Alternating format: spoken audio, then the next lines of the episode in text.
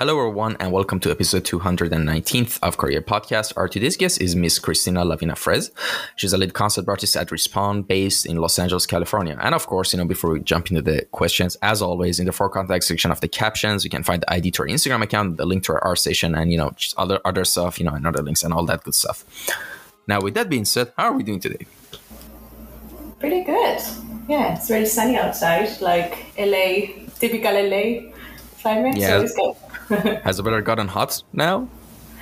It's a bit hotter. It's been raining very weirdly for Los Angeles, but um, now it's sunny, so I'm happy about it. All right, awesome. And all right, so here's the thing. There's usually like one question that I always start off the podcast with, which is kind of like at this point the signature question of the podcast, which is give us a little introduction on how we got into the world of visual arts and design. Basically, tell us your origin story of you know what led you to decide to become an artist. You know. Oof, that's uh, it's very complicated. So um, I'm originally from Spain, from a town near Barcelona, and at the time, um, it was no such a thing as, as about like an artistic career as we know it now. Um, so I've always I've always been drawing since since I've been um, since I've been a little kid. You know, I've never stopped drawing. Um, it's always been my passion um, I got into manga and anime when I was super young. So I was just like drawing manga and anime constantly. Like, in fact, I, I wanted to be a mangaka. I when I was like 14 or 15, I wanted to go to Japan and like be a mangaka and follow that uh, that dream. Um, but uh, it was way later when I discovered that this could actually be a career. Um, I studied in a very small school in Barcelona um, called Joso, which like everybody that is from Barcelona know what that school is. But um, I was just going there on Saturdays and uh, just making friends. Um, and later on, like when I was 17, 18, uh, I, I was approached by a professor I had one time when I studied a very short uh, master class of 3D um, and he said, "Oh, there's a there's an animation studio that are looking for a character designer. Um, would you be interested to talking to them?" And I was like, I was so young at that time, and I was like, "Of course, you know, I wanna. That's what I wanna do. I wanna draw, uh, especially characters." And so that's how I started. I started in a in a very small um, studio in Barcelona um, and later on, I moved to London, and that's when I discovered um, the video game career. You know, which uh, at that time it was not something I would think about. But yeah, my journey's been a bit like self-taught. You know, non-stop drawing, constantly. You know, and um, yeah, pretty much that. All right, and were you originally studying art and design or you were pursuing another career path? Let's say um, when you were in high school and you know usually everyone at the end of their high school they have to think about you know the majors they're going to study in college or do they or should they go to college and all that stuff. How was it for you? Did you initially you know went to study in like another subject or you were just straight up went to arts? So the way the way it works in spain is like when you finish your base uh, like high school you have to choose like a bachelor some sort of like two years type of type of uh, bachelor. And then in spain it's like different ones. And i chose the artistic one because I, there were no maths as well. And i was so bad at maths that i was like i need i need to go to the art one. Um, uh, at that time as well i didn't know how to work out of art, you know, but I knew I wanted to do something about it, you know. I had like dreams of like just making comic books, you know, that was uh, at the time, it's like, that's the only thing I knew. It's like if if comics is the the, the route to go and, and live as an artist, that's what I'm gonna do. Um, but uh, I guess yes, I always I always try to pursue an artistic career, you know, because I didn't see myself doing anything else. Um, it had to be something artistic. Um, but yeah, I had this wild idea of going to Japan and being a mangaka, which obviously didn't happen. um, but yeah. Yeah, the reality of becoming a mangaka is like it's like one of those things like a lot of people have that thought but they don't realize that there's already a huge amount of artists in japan locally domestically that want to get into that market as well. It's extremely competitive. The pays are not fair and like unless you're some sort of super unique like you know god tier artist you're not going to stand a chance in that competition. And yeah, yeah. which for that you have to eh, sacrifice a lot of things in life yeah and yeah. the pay is not great i heard. Yeah definitely like at that time i was so young you know so it was the only thing i knew. Like you know i would imagine how that was because obviously the only thing you were receiving is those those comic book right? And we have i think at that time as well like you have such a romanticized idea of what it is to be a mangaka. Like you have no clue right?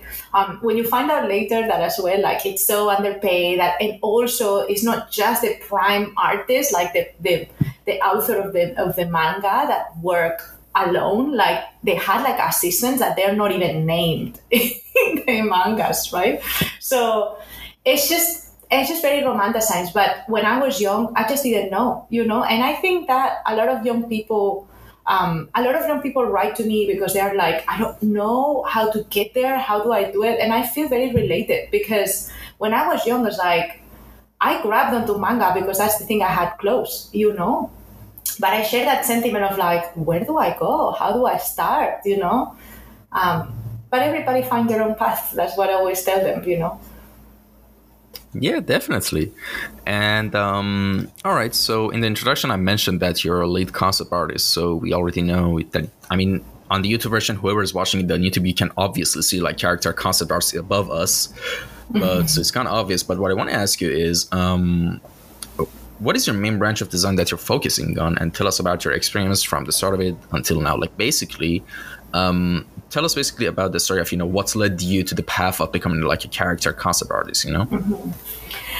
Um, so I think I've always been interested about people. You know, I always loved people, stories of people. You know, and this is why I've always been drawn to characters. Um, and I remember before when I was young, I like I couldn't find interested in anything else that it wasn't characters. You know, like to me it's like I've always found a way of like trying to tell stories of people, uh, designing people. You know, it's like it's something that um, when when people in general think about how to design a character, a lot of people think outfits. You know, but I think about the personality. Who is that person that is wearing those outfits that lives in that world, right? So. I've always I've always been drawn to that. I've always been drawn to to that aspect of concept, you know, even without me knowing that that's what the career path I wanted to take, it, that's what I've always been drawn, you know, like um, I had to force myself to learn other things because you have to, you have to know how to draw environments, you have to learn how to draw props, you have to learn all of this. But my real interest has always been in characters. Um, yeah. Have I forgot something? no, no, no. Okay. all good. yes. And here's the thing now speaking of characters who are your favorite characters in apex like actually what do you main like as a player if you play apex now that's an interesting yeah. question yeah uh, to be honest i'm not a huge apex player you know oh, it's, oh, really? it's quite funny yeah no it's quite funny it's because um, uh, apex is a very stressful game for me you know? Uh, they, oh, yeah. quite, i've actually met several artists that they they don't actually play much their the games they work on because they they might be they might love the lore of the game but they don't they're not they don't jab with that specific type of game. I'm, i love narrative games uh, but i don't necessarily love to work in a lot of narrative games right? So with apex uh, the lore is so amazing you know like we have incredible narrative um, uh, an incredible narrative team that uh, uh, give us amazing stories and a group of designers that are absolutely incredible as well um, in terms of favorite character um, there's so many there's so many great characters I don't know. I used to I used to really really love Wattson for many reasons. Um, before even I started working on Apex, uh, because I just I just love the sensibility of that character, and I thought it was a brilliant masterclass in character design more than any other character. She's so iconic, so iconic. Um, a lot of them Apex characters are, but Wattson in particular, I think she's like wow. It, uh, like I always remember her. Um, uh, and characters that I felt very fond of, I, I guess Rampart because it was my first character when I designed her. Um, I know that she's not the most favorite played character, but I know like a lot of people like her just because the way she is. Um, and yeah, it's uh, Apex is a very very good project to work on because um, it holds to a lot of values that I share as well. So designing characters for, for this project is is beautiful, you know. That's why I don't necessarily think you have to play the game a lot to be able to work uh, on a game. As long as you are good at what you do and you care about the aspect that you are designing um, yeah. All right and yeah i mean i can totally get like i mean i don't know if it was some other game like you know valorant or like because yeah apex is like battle royals are stressful as you said. Like you yeah. know really stressful. Like mostly i the characters lore wise that i really like in my like it's really hard for me to pick but my two favorites are mirage and pathfinder. Like yeah. player like playing wise i love pathfinder again and octane because i love characters with mobility. You know like like mostly i'm not really good at the game as well. I just you know i love to just you know go around the environments and grapple i can go all the way and you know maybe get some you know kills like vulture or something because i'm not really good one-to-one player or something you know? There's so many like you know like just if you just queue in a game and you just go there's always that player who has like 15000 matches with i don't know like Wraith or something that's going to clean up everyone you know? So what's the point? I know i know. The thing is like i know that like apex apex is great for build community you know, and like uh, my brother is a huge Apex player, which is awesome, you know, like my brother is always like, how, which, which one, can you tell me which one is the next character? And I was like, no, actually I can't tell you, even though you're my brother, you know. Um, but uh, he he always he loves those games the apex even battlefield you know all these games because they build community around it as well and he makes tons of friends for me gaming is a solo you know for me the way i like to play games is solo and i love exploring the world. Like i even when i play games i played it in story mode which is the easiest the easiest mode that you could put on a game just because what i like is to explore and to get deep into the stories and to get to know the characters you know? I don't want to stress myself out. Um, so that's why i can't really play uh, games like apex because it is not for me you know, I, I get so stressed. Yeah, um, like yeah. I guess you're like you're the type of person who likes know, games like Skyrim, Fallout, maybe I don't know, stuff like yeah. that. Yeah, that my favorite game. Yeah, yeah, my favorite game is Witcher Three. So imagine the type of games oh, I like. Yeah, yeah, I can definitely see that. Yeah, yeah, yeah. so yeah. yeah. And all right, now speaking of characters, let me ask, I actually ask you a interesting question. How does your design process usually go anytime you want to start working on a new project? Like, basically, what does the structure of your pipeline look like? Mm-hmm. So it varies depending from project to project. You know, um, in Apex in particular, we work heavily with narrative and design. Like, we basically receive a brief that comes from narrative and design and we sit down with them to to to talk about the possibilities of this character, um, what things the character could have to to have more personality, and they let us do a lot of the heavy work as well with uh, with the visuals of the characters. They never impose us unless it's like something very specific that the character needs. For instance uh, Rampart, it was very specific that she had to be a very small girl, right? So that's a characteristic of her, like, um, or of the, they have a specific um, ethnicity, right? So we try to honor that. Um, but um, it varies from project project to project, really. My main main goal when I design characters is that people would be able to relate to them you know i don't i don't like designing character just for the sake of being cool you know i like designing people that other people can relate to you know um, that's why um, i always try to add aspects in their personality everywhere, you know. And I don't think just about the design, the physical design of the character. I also think about how the character is going to move, how the character is going to act, you know, because to me it's a compound of like so many disciplines. It's not just the visual, it's also how, how the character is towards the world, right?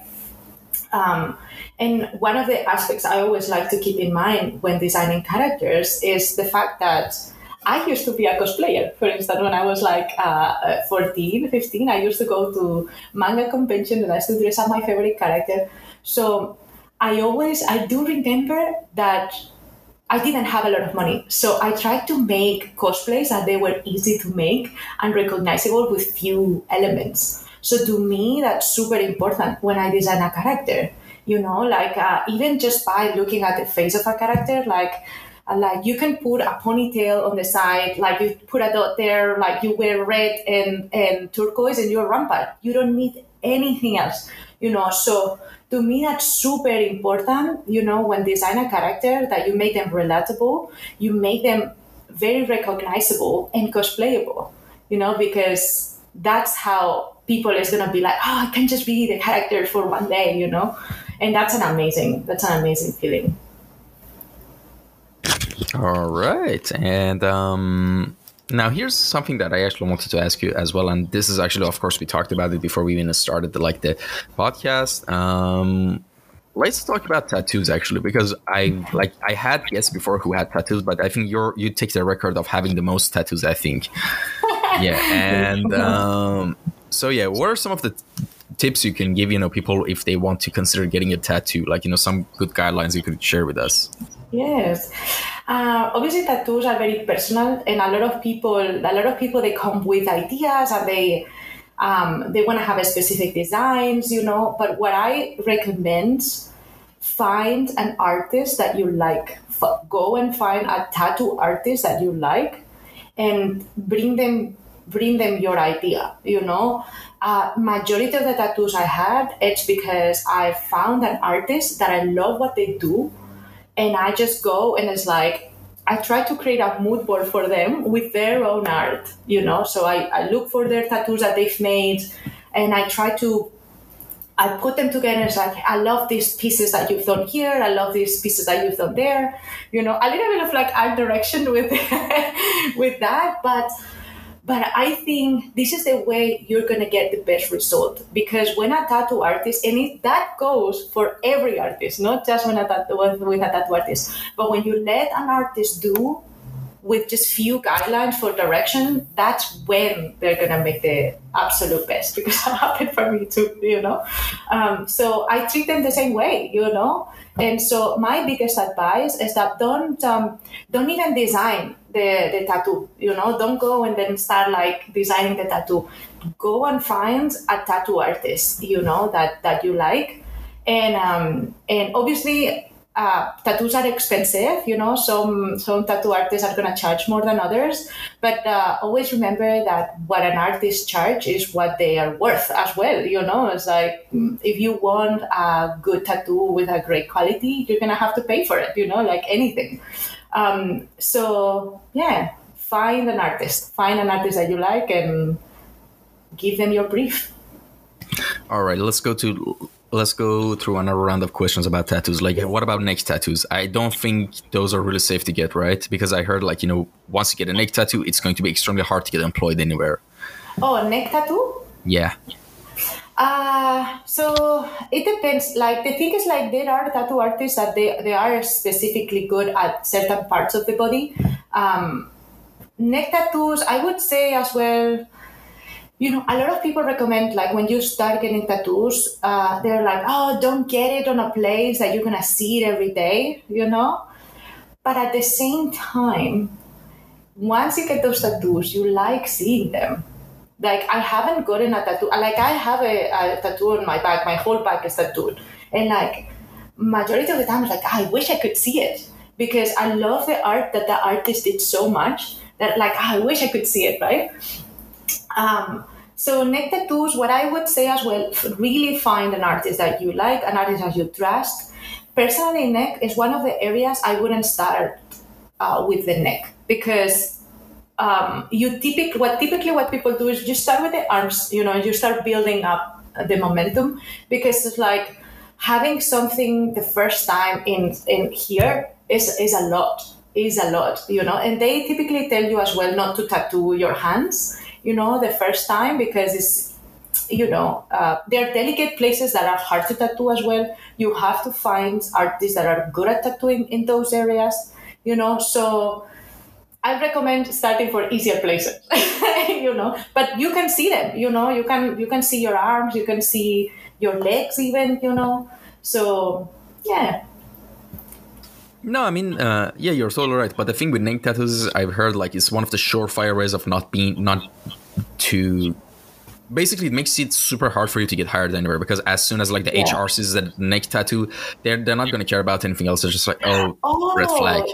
Do you mean like getting hired somewhere if you have a tattoo Yeah. in your neck? Yeah. Oh, I'm sorry.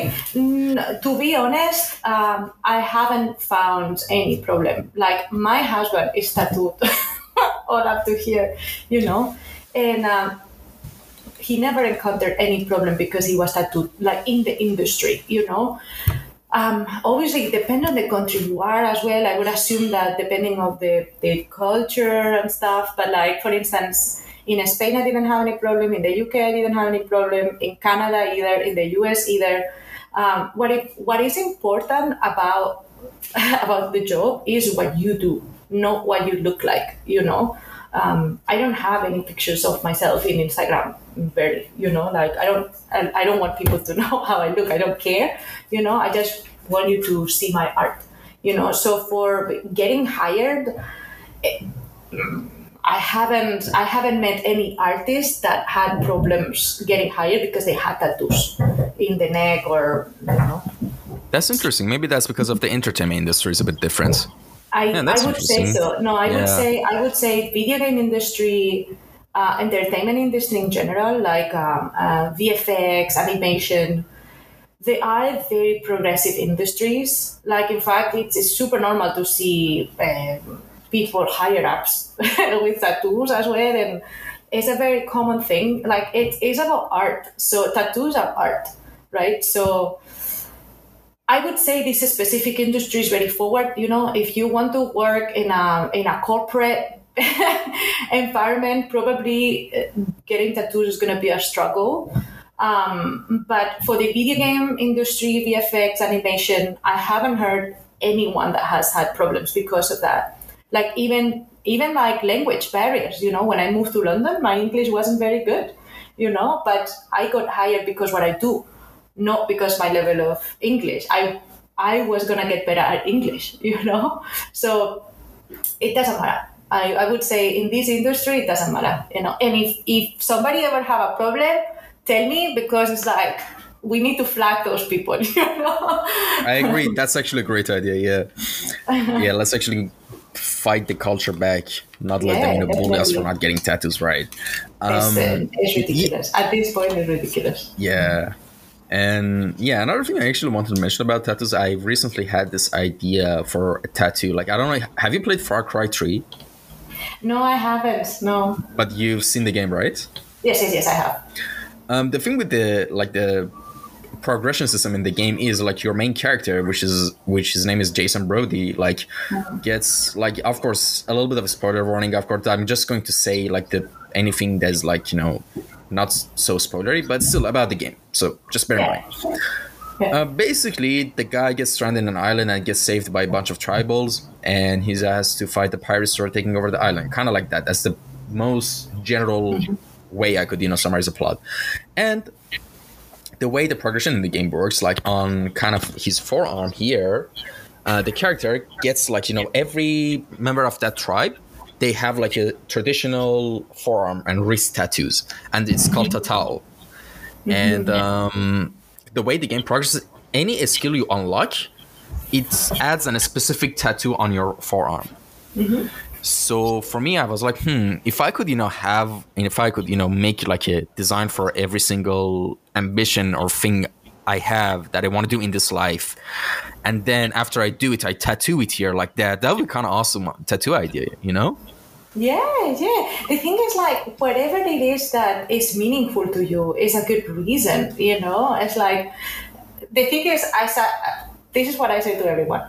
Your first tattoo is gonna have so much meaning. Like, it's gonna be every, like, you know, oh, this is my journey in life, whatever, you know. Your fifth tattoo is just gonna be because you like it. you know what I'm saying?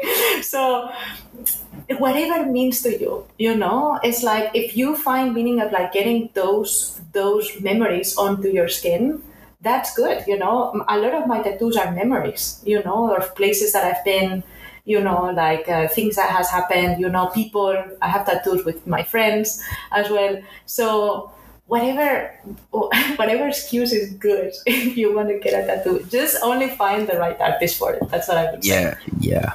but that's a cool idea. That's a very cool idea. Yeah.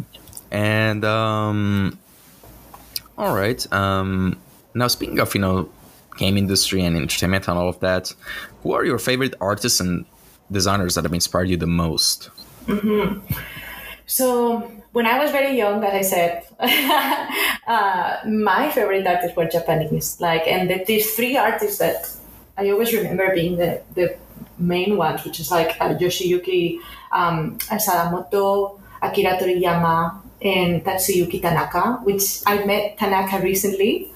Uh, in an exhibition that he came to do in LA, and I was so honored just to like. I'm not a person that would go to someone as a fan girl at all, but that artist meant so much when I was a kid that I was like, I came to him and I was like, Tanaka Sensei, I want to thank you, you know, and, and it was so awesome. Um, when uh, when I started realizing about other disciplines, the artist that I always remember is Kekai Kotaki.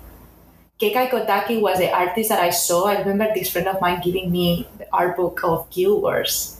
And I saw Kekai's concept and I was like, I want to do that. Like, it was the first time that I was so sure of like, so no no no i don't want to do manga. I want to do this. How do i how do i do this? And that person was kekai. It's like and i remember in london i met him like years ago and i was just saying like kekai you meant so much to me.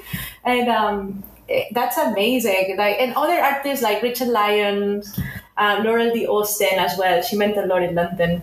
Callum Alexander Watts as well is, is incredible. Um, Hugo Richard. Um, I don't know. And my husband, my husband Theo Stylianides as well. He's an incredible artist and he's so inspiring.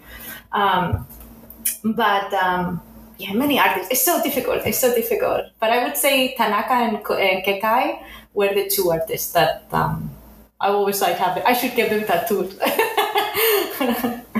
maybe yeah sure why not like Yeah. have some of their you know famous artworks you know a piece of it on your body yeah that would be cool yeah. And um, all right. Um, but actually, just one thing before we move it, before we move away from the tattoo thing, like one of the reasons I haven't gotten tattoo yet is it's kind of crazy. It's because I don't know. It's just maybe if when my life gets a bit stable and better, I might change. Like my attitude subconsciously changes, but I like to be as undetectable as possible. You know, in case, in case I don't know, like I have to, you know, get get in trouble with the law or something, I can you know run away as much as I can. No, I mean you're you're probably thinking, oh my god, what is Ramtin talking about? But no, no, I'm not a criminal. I'm not like you know, yeah, I'm kind of crazy about this stuff, like, but like you know, it's better to be as undetectable as possible, in my opinion. You know, and um, Yeah. yeah, tattoos are basically like your one big red circle that says "shoot me here." Like it's your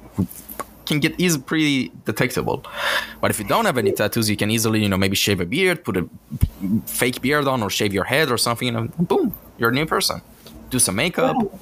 Yeah, Yeah, totally. I mean, definitely uh, tattoos tattoos are very identifiable you know like if you if you don't want to be recognized or like like have a photo of like one of your tattoos and somebody will be like oh this that person then then for sure you know um for me it's a way of self-expression you know and um I don't care as much as being as being uh, detected or not, but that's definitely that's a personal preference, you know. And um, if you don't feel comfortable with that, then then that's okay too, you know. You don't have to you don't have to get tattoos you know. It's, it always seems like this thing like everybody's getting i need to get another one you know.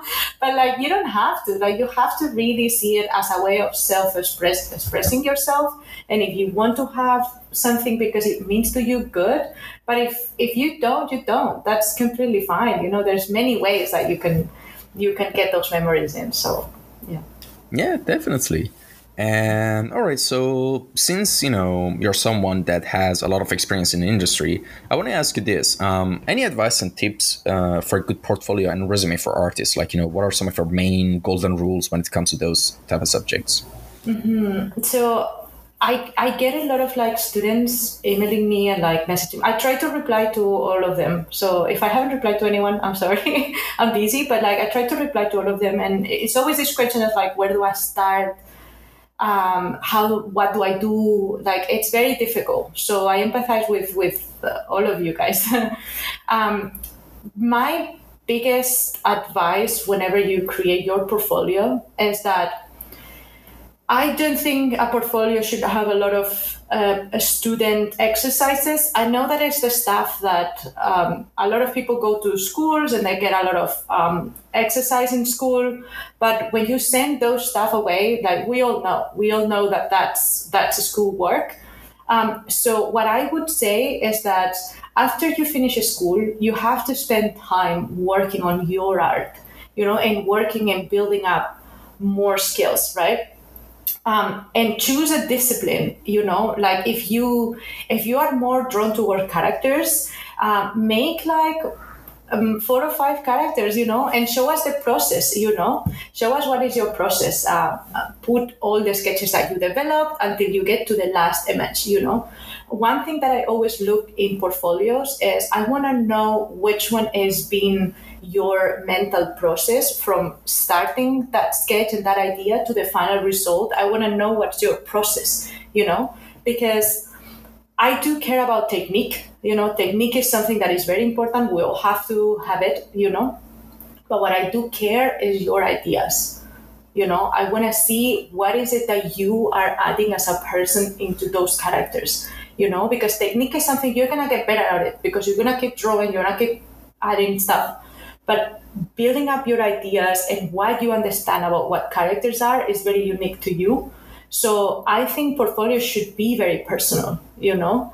Um, and what I always said is like, start with some pieces you know that you can build up for that portfolio specifically choose a discipline if you have different disciplines if you also do illustration separate it very well you put uh, character design and you put your designs. You do a section of illustration. You put illustration that you have done, um, but don't make a huge portfolio of like 50 pages of a lot of the same. It's better to have 10 or 15 pieces, you know, or even five or six. It doesn't matter that are very good. That having 30 that are mediocre so spend time, spend time working on your portfolio. And uh, in terms in, in terms of what do you do when you go after school? So I would say go on LinkedIn is the first thing that you have to do. Like if you don't have a LinkedIn, go go and get a LinkedIn. Um, approach HRs, approach our directors, approach companies. You know, start writing to them. Um, a lot of companies offer internships. Uh, Respawn offer internships um, the, we get a lot of like um, uh, students doing internships that come from art center for instance from la um, but if they don't have any post jobs for junior internships email them anyway you know? You're gonna get zero to none replies sometimes but you have to keep going. I lo- at some point somebody's gonna reply to you you know? And um, it's good if you start for smaller places, you know. Like uh, when I was young, uh, I remember that uh, I emailed Blizzard with my very first portfolio. I emailed Blizzard, and I was like, I'm just gonna throw. Obviously, looking looking at the realistic way, Blizzard is not gonna hire me when I'm like 20 years old, right? So. Um, it's better if you start small. Start from for indie studios, start from mobile studios. You know, what you want to start getting is experience. You know, um, even though we have, for instance, interns that goes to Respawn, the reality is a lot of us haven't started on Respawn. You know, I always see those guys, and it's like, guys, you are so lucky as well, talented but lucky that Respawn is the very first company you work for. You know, but um, it, it, doesn't matter where you are in Spain. You know, I went to an animation uh, studio. You know, in London, I started an outsourcing studio. So start small, start small, and start building your experience from there. Um, yeah. All right, that's pretty much pretty solid advice in my opinion. Cool. And um, what are you working on right now that you can tell us about? What kind of project is it? I mean, of course, like there's always going to be NDAs involved. Yes, I know. Yeah. But if that's not the case, you know, what type of you know uh, work are you working on right now? What type of yeah. stuff you're working on? I'm currently working on Apex. I, I was working on another project before, uh, but uh, it got cancelled. So um, yeah, I went I went back to work on Apex, uh, which is also is a project is a project I love. Um, so yeah, I went back to work on Apex with the awesome Apex team of like 21 concept artists. It's crazy. Like the Apex is an absolute beast of a project. There's so much content that needs to be done. Um, so yeah, I'm, I'm lead uh, concept artist focusing the character side and uh, just designing new things that I can't talk about for Apex. yeah. And um, here's the thing that impresses me the most about Apex is the technical artists of Apex. And the reason I say that is because for anyone who's doesn't know or is, are not very you know rough in games, you have to optimize everything as much as possible so the game could be run on any kind of hardware pretty easily and you know just and not just any hardware also with any internet connection. Like that's another thing. So you always have to optimize the hell out of everything you know in the game with lods the textures it's just everything. Mm-hmm. and when you have like a open world huge map game like apex and there's 60 different players on the same at the same time it's gonna get complex to optimize that sort of mm. stuff. Like for example, with a game like Counter Strike Avowed, I, I assume it's much more simpler than something like Apex. But yeah, like it's something that I've been recently getting into, like because I'm also uh, training to become a 3D environment artist. I'm not in the industry yet. Mm-hmm. I'm just you know building up my portfolio, going through courses, and I'm basically in the mm-hmm. tutorial phase right now. But you know, when it comes to optimization, I'm, now that I have to know it's not just a fun and art, you have to be technical as well for some reason, I guess. Now I it just impresses me. I admire the works, uh, like you know, when I play games like something like Apex, I I really admire how they optimize it. Because my yeah. internet is not the best my hardware is not the best but still runs smoothly. Even though like there's 60 people on a huge map so much assets so much textures like oh my god like how so much unique assets actually. Like yeah. it's crazy how they good, optimize it. Yeah. Yeah. Yeah totally totally. So that's it. It's super i'm super happy you mentioned that because it's really it's really difficult. Like for a long time, for a long time, I think now it's changing, but for a long time, working on VFX was the always the top, right? But I think video games have been changing that rule as well.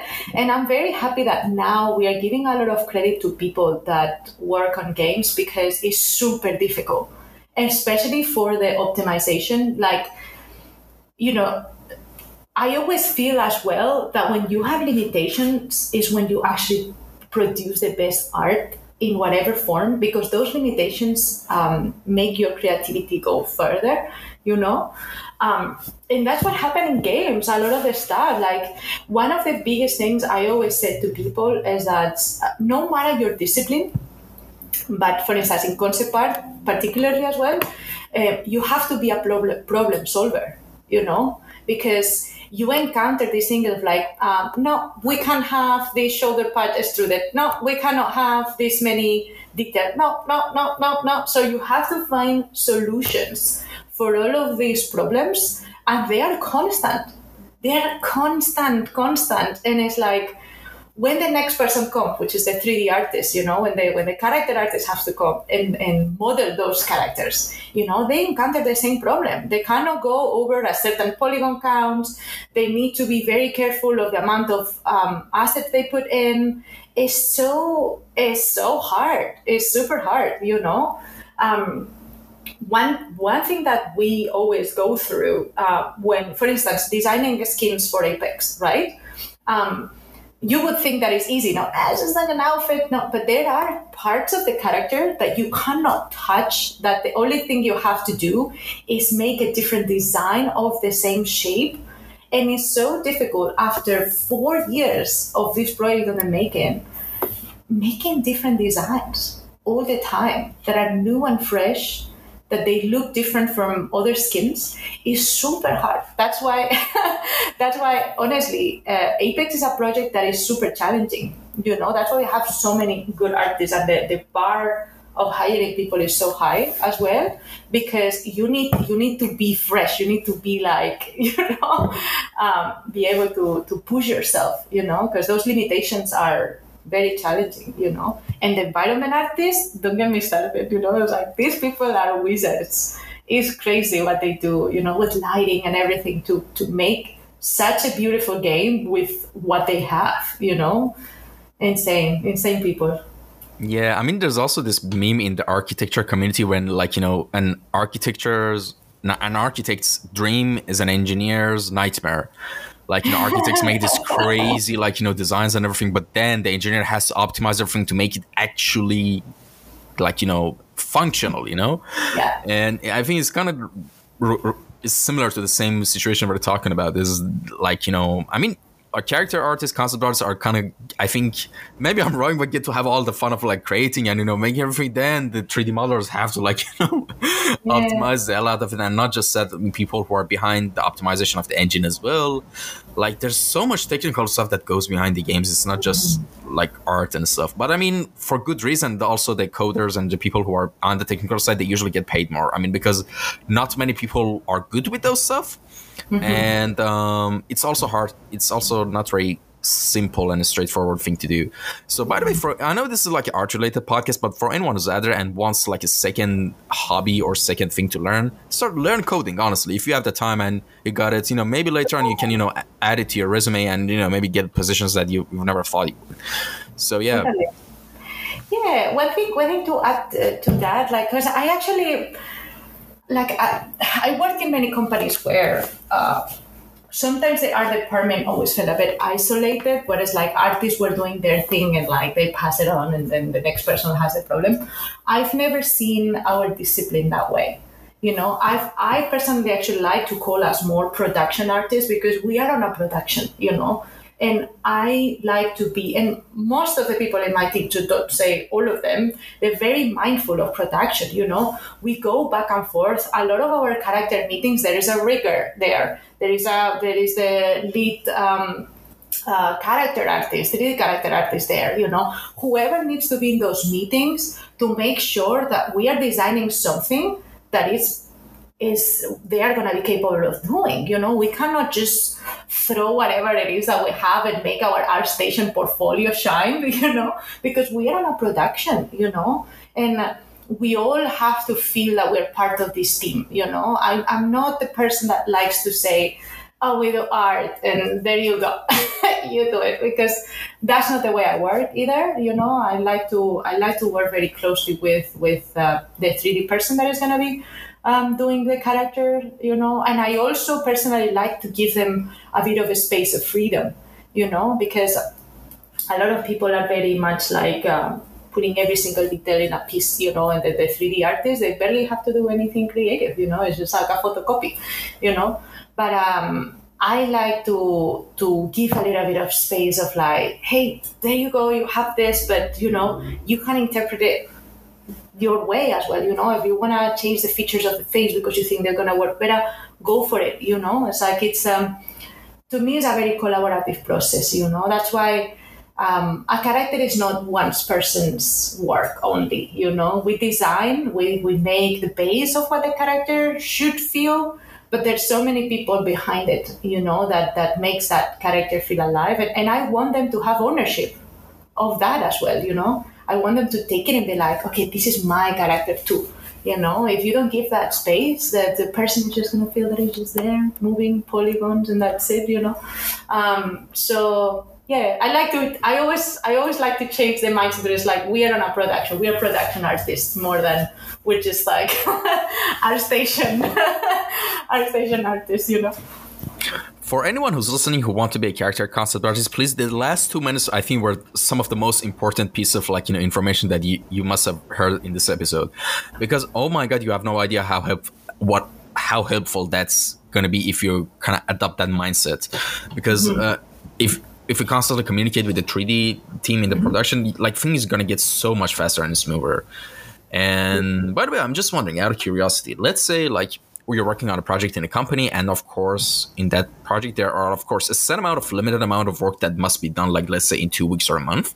Mm-hmm. And uh, in that timeline of the project, you know, and let's say the whole production team goes on crunch you know like not because of there's no time but they decide to you know do all the things you know much more efficient and faster all right this is a hypothetical by the way yeah and if they finish all their you know tasks for that month or week um, and they had nothing else to do like i mean it's kind of like a hypothetical question would the mm-hmm. company still keep keep giving them more work to do or they get to be free and explore and improve their own art um so it depends. It depends on the company really, and it depends on the project. Apex is infinite, so you always, no matter what, you're always gonna have. Uh, you're gonna gonna have uh, something to do after you finish. Um, but some companies they would give you the opportunity to grow yourself and like even some companies they even offer you you know like to take classes if you want to you know to improve yourself you know depending of the company as well and depending of the values of the company that's why every company is different i worked in all spectrums you know. I worked in companies that didn't even have a microwave to heat up your food, and i work in companies that you know that they um they give you a lot you know. They give you you know it's like um, they also very much a lot of companies are very much in the mindset of like you are a valuable um, artist you know. And like uh, they want to keep you and they want to do things for you to feel accomplished you know that's why um, some places what they would do is that they constant checkups you know for instance respawn is like a constant checkup of because there's there's so the burnout can happen very fast because the amount of work we have to deliver, you know, is, is crazy. I tell you right now, it's very crazy. Um, but there's always checkups of like, are you okay? How are you doing? You know, you need you need some time to breathe, you know. At the same time, production needs to happen, you know, and it's like things need to be delivered. But if anybody finish early, you know, um, a lot of places they would give you, you know, a bit of space, you know, especially between project and project, you know. Um, uh, when a project finishes, sometimes if there's like a second or third mm, part, you know, sometimes they would give you space for blue sky, you know, which is like super fun to do, you know, blue sky. Um, which for whoever doesn't know, blue sky is just like is um is a creation moment where it's like you have all these possibilities, just explore, you know. But uh, but yeah, it really depends from project to project in companies as well, you know, and the values of the company. Um, it's not easy. It's not easy to find a company that is it aligns with everything you feel, and it takes. Uh, the honest truth is, for majority of people, it takes years to get to to a company like Respawn, for instance. You know, for me, it's been taking me so long. you know, but it doesn't matter it doesn't matter. For some people, they finish their school and they are already there, which is amazing for them, you know. So it really depends of each person's path.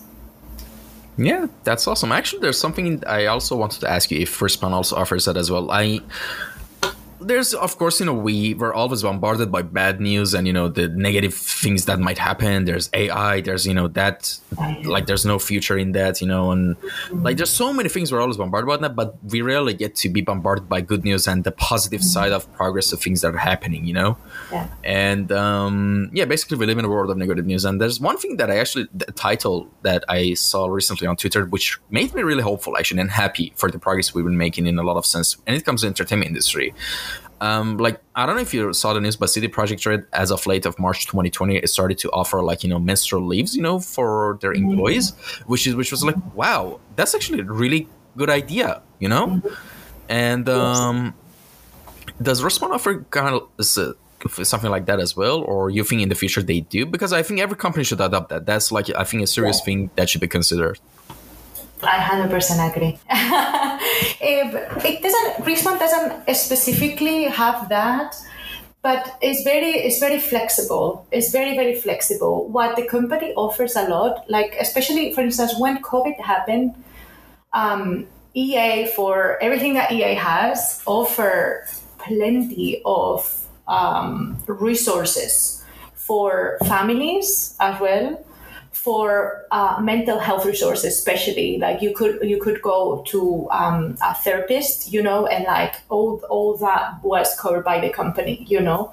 Um, which it's something that coming from spain that like mental health awareness is something that it's starting to happen a little bit you know but you know it's still like miles away from from the stuff that i've seen in canada and in the us you know where where it's like covid hit and pretty much the first thing is like guys are you okay you need support you know like let's let's have therapists there to help people cope with this um, you know, it's something that I, I really value, you know, because uh, it's just the stuff like what you said, like, you know, nobody considers this, this thing that half of the population have every month, you know. Um, uh, so I hope I hope that one day we would make stuff like that official because by making it official, you make it normal. You know, because it looks like it's always like this this thing where it's like you know the same as like you don't say I go to the therapist as a natural thing, you know, and it, it should be normalized. Like, hey, um, today's therapy time, you know, and, and in an hour, you always say doctor as was like, oh, doctor, to say doctor is acceptable, but to say therapist is not that much, right? So um, I hope that we get to the point that we start normalizing things and seeing that uh, CD Projekt Red has done stuff like that is amazing. It's like that's why I always feel that video game industry, um, especially video game industry, because uh, VFX are a bit like another beast on the side. But video game industry, they tend to be quite a lot more forward and quite a lot more progressive than than other other industries. That's my the experience that I've encountered. So yeah, but Respawn is very flexible, really, like with a lot of stuff. So yeah, they do take try to take care of you quite a lot, you know. So yeah. You know Not the problem is like that. yeah. Unfortunately. You know what the thing is, you know, these industry is also very cutthroat and competitive. So because of that, you know, any CEO that gets on top, you know, they just want to do everything by the statistics and the books to get the most amount of profit while they're on while they're on the top of the like you know the leadership hierarchy so you know they can have a good track record for themselves personally but that's why you know they a lot of the companies and not just in game and industry and entertainment and all that but in general in capitalistic you know we're, we're living capital we're living in a capitalistic world unfortunately. And that's the case most most of the time 90% of the time. But if you think about it they're looking for short-term profit and that technically makes sense. Mm-hmm. But if you have someone on the top who's who knows that if you provide all this value to your workers, you know, with all these benefits, it's going to be a much more long-term profit and you know much more productive you know team. You're gonna you're gonna end up with a much more productive company in the end, but they're not going to be there when in the long term when they're not going to be the boss anymore when they're it's going to be productive. So most people they just quickly check their track records and their books you know to see oh how can we you know just optimize everything to get the most amount of you know work done and most mm-hmm. amount of mm-hmm. profit done? Where can we ship the game? Oh we don't care. It's buggy. We're going to fix it the next patch. No mm-hmm. everyone crunch time. Let's go. And yeah crunch yeah. is like a very common thing in the game industry but i hope it changes a lot. I hope yeah. the next generation of people who come by i hope they try to actually leave a good mark, you know, mm. because in the end, you know, if you have like a team of dedicated, passionate people who are well taken care of, you're going to see amazing results. That's my opinion.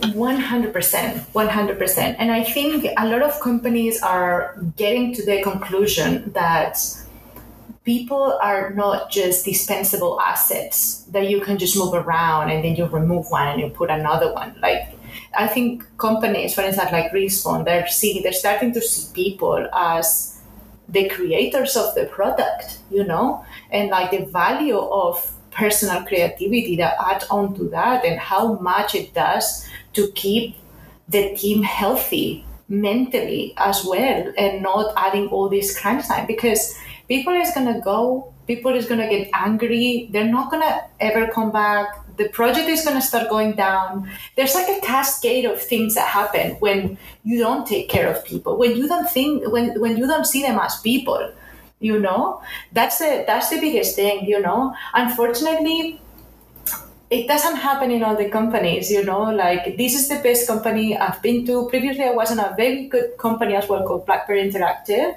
in Canada. And um, they were amazing as well. They tried their best to, to, to take care of you. But I've been in places where they don't give a flying fuck, sorry, you know. But um, but that's that's what happened. You ended up leaving. You ended up angry and be like, I don't care about this, you know. And and uh, those companies they, they try not they, they ended up kind of going down because they don't really take care of people you know and and i'm happy to see that at least in the scale of some companies they are starting to realize you know it's like you have to you have people there. It's not just assets you know? Um, yeah but uh, unfortunately this happen this happen more just on the higher level companies you know?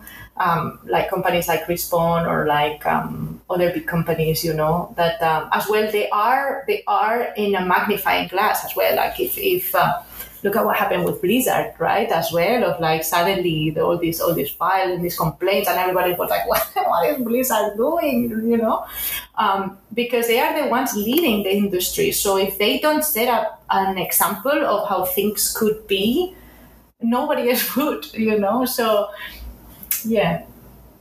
I don't know how much hot water we're going to get into if we start criticizing those big companies. So yeah, let's yeah. let's we can we can we can yeah let's talk about that you know after the call if you want. Yeah, I'm not yeah. I'm not criticizing, but I'm saying. I know, like, I know. You know? No, you're actually you're absolutely right with what you're saying. But actually, the reason I say that because I'm not going to mention the name of the artist, but I actually had a guest like a couple of months ago, which mm-hmm. they were um yeah they're working in Blizzard, and uh, let's just say we talked for an hour and a half, like candidly and freely about everything like this we're doing yeah. right now. And yeah. then uh, they later on realize, oh, actually, Blizzard is super focused on podcasts and media appearances of their yeah. members and artists. So we com- I completely deleted that episode, and we oh did another God. new episode of two, 20, 30 minutes of formal, dry like conversation, and we were we were both chuckling and laughing because we knew we were kind of faking yeah oh bless yeah. yeah. no totally like what i meant to say by that is like the, these companies are in a magnifying glass so whenever some bad thing happen inside the company it's put everywhere right so they are the ones setting up the example and that's a reality. You know we can't deny that. It's not saying anything bad about companies and probably sure they've learned from from those things you know which like people you as a person can make a mistake but as long as you learn about what has happened and how to evolve and grow from that that's good you know? Um, so we should see companies in the light of like they are it's there's an opportunity they have as well every time they made a mistake to to grow and get out of those old patterns, you know, because they exist in those companies, but they also exist in society, you know. So that's why for me I see all that stuff as opportunities that we have of saying like, okay, that was that was okay back in the day, but it's not okay anymore. So we have to make amends and we have to move out of uh, certain old patterns, you know. So yeah. Yeah, and all right, let, let me actually ask you now a really interesting question, which is mm-hmm. what area beside the area you're, you're, working on right now, which is, of course, in the fields of art and design and creativity and all that good stuff. But mm-hmm. aside from that, is there any other thing you want to learn in the future? Or is there not just learning stuff, but just any other ambitions or goals you have in life that you want to pursue that is non arts related? Mm-hmm. Important point, yeah. non arts related. Yeah, definitely. So I I'm very interested in people, as I said, you know, in general. I love uh, psychology. I love one of my best friends. She's uh, she's a therapist that works with autistic kids and families, and I've learned so much from her about self development, about trauma, about anything related to the mind, things that happen to people. Why does people go from A to B? You know, I think those are the questions that I I find so interesting. So if I would ever have to pursue anything else that it wasn't related to art, it would be either related to to therapy, psychology, or trauma, you know, or dogs. I would 100% dedicate my life to, to dogs if I could. Um, so those are the, but I'm very interested in self development and, and, and, um, trauma and like uh, many patterns that people have of behavior, you know. So yeah. Yeah, dogs are amazing. Honestly, I mean, I live alone because of that. I can't get a, like a pet, but if I yeah. was if I was you know living with a roommate or something, I would hundred percent adopt a dog. Like yes, same. Yeah. Yes, like we, my husband and I, we've been moving around, and we just like we we are looking forward to the time that is like now that we are here, we're gonna stay here and we're gonna have a dog. you know, so yeah definitely and always adopt never buy that's another yes. that's another another good thing to put in or there. if you want to buy maybe maybe someone let's say someone since they were a kid loved wanted to have a dachshund or a corgi or a golden retriever i think that's fine but at least you know yeah adopt a dog as well to adopt an animal you know it's always better you know yes it's always but, but better. I, but I understand if people want to still buy, you know, because because I'm gonna be honest, I love golden retrievers. Like I, yes. look, I don't, I have a soft spot for them. Like I don't know. Yeah depending on where you are, you will be able to find the breed that you like in a mm. in a shelter. You know, that's why I'm always like a big advocacy through. I was a when I was in Spain, I I was a volunteer on a shelter, and that's why. I can't I can't see any other option, you know. As much as as much as you said, you know, I love a golden retriever. I'm sure I'm sure if you have patience, you are gonna be able to find a golden retriever on a shelter, you know, or whatever it is. The other breeds are a bit more difficult, you know, but um, I don't know.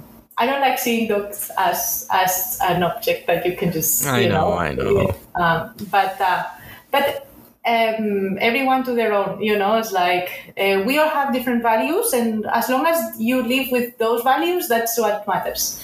You know. All right, that's awesome.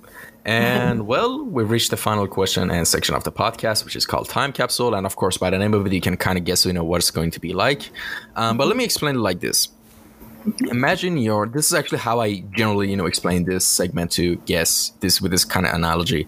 Imagine you're in the escape pod of a shuttle in space, and your escape pod is about to be ejected into the abyss of space, and you're going to get lost forever, and you don't know what's going to happen. And there's a countdown, above a digital counter like that says you know there you have two three minutes and in that amount of time you have you can't do anything people are looking at you from behind the window and you're looking at them but you have a voice recorder like something to talk to them and they're going to record that voice and in that moment in your last moments if you could say anything from yourself a human being to another human being with, with the life experience that you have gained what would you have to say to, to uh, it's like I'm talking to everyone. Yes. Okay, so I think I would say don't be afraid to make mistakes because from those mistakes you're going to learn so much, you know, and don't be afraid to be yourself as well.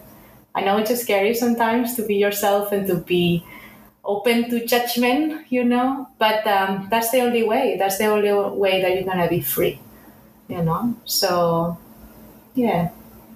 And be kind. Be kind to each other you know? Be kind I think I would say that. I don't know. All right, that's awesome. Actually, no. The reason I was kind of hesitating because I was also fast typing, you know, your answers because okay. I, I don't know if you see the Instagram page of you know, uh, like the Kouryer Podcast, but the the third post I have after we guess is their answer to this question.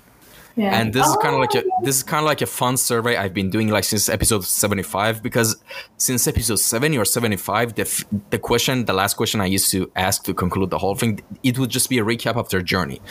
Mm-hmm. And at some point I'm like, hmm, this this is like, you know, there's enough knowledge out there about how to become, for example, I don't know, a character artist or 3D modeler, but I, I I'd love to, you know, learn about the real stuff that comes from someone's heart, you know, about their mm-hmm. life experience because there's more to life than art, obviously. And yeah. a lot of times I get the really extremely valuable nuggets of gold out of, you know, the answers to this question that I've been asking for about roughly 20, like 150 episodes, like, no, not 150, 148 episodes by now. I've asked this question about roughly mm-hmm. about that much. And yeah.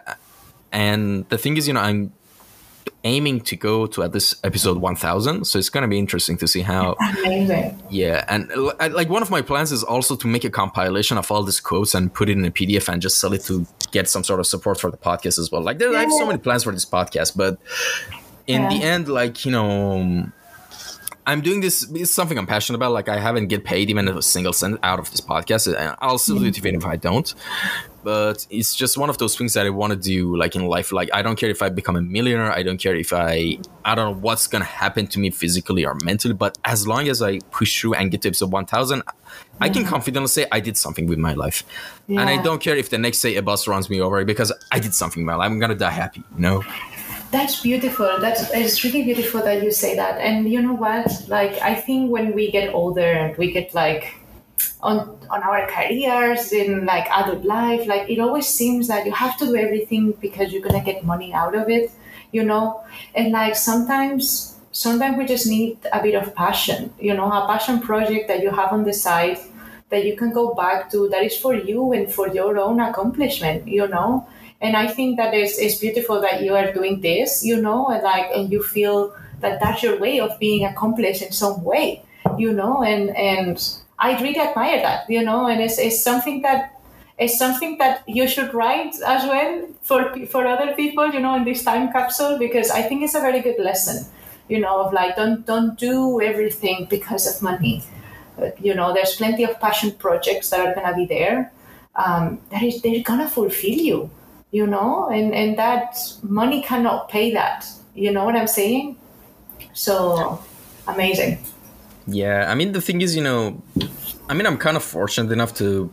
Is it, might sound weird, but I'm kind of fortunate enough to being always kind of alone most of my life, mm-hmm. and that's that loneliness led me to a lot of you know self reflection and and you know getting to know myself better, you know, and yeah, I mean a lot of things are temporary in this life. Like you know, all right, let's say I make, which is which is of course amazing. Don't get me wrong. If I make like you know 200k a year, you know something like that, that's mm-hmm. amazing.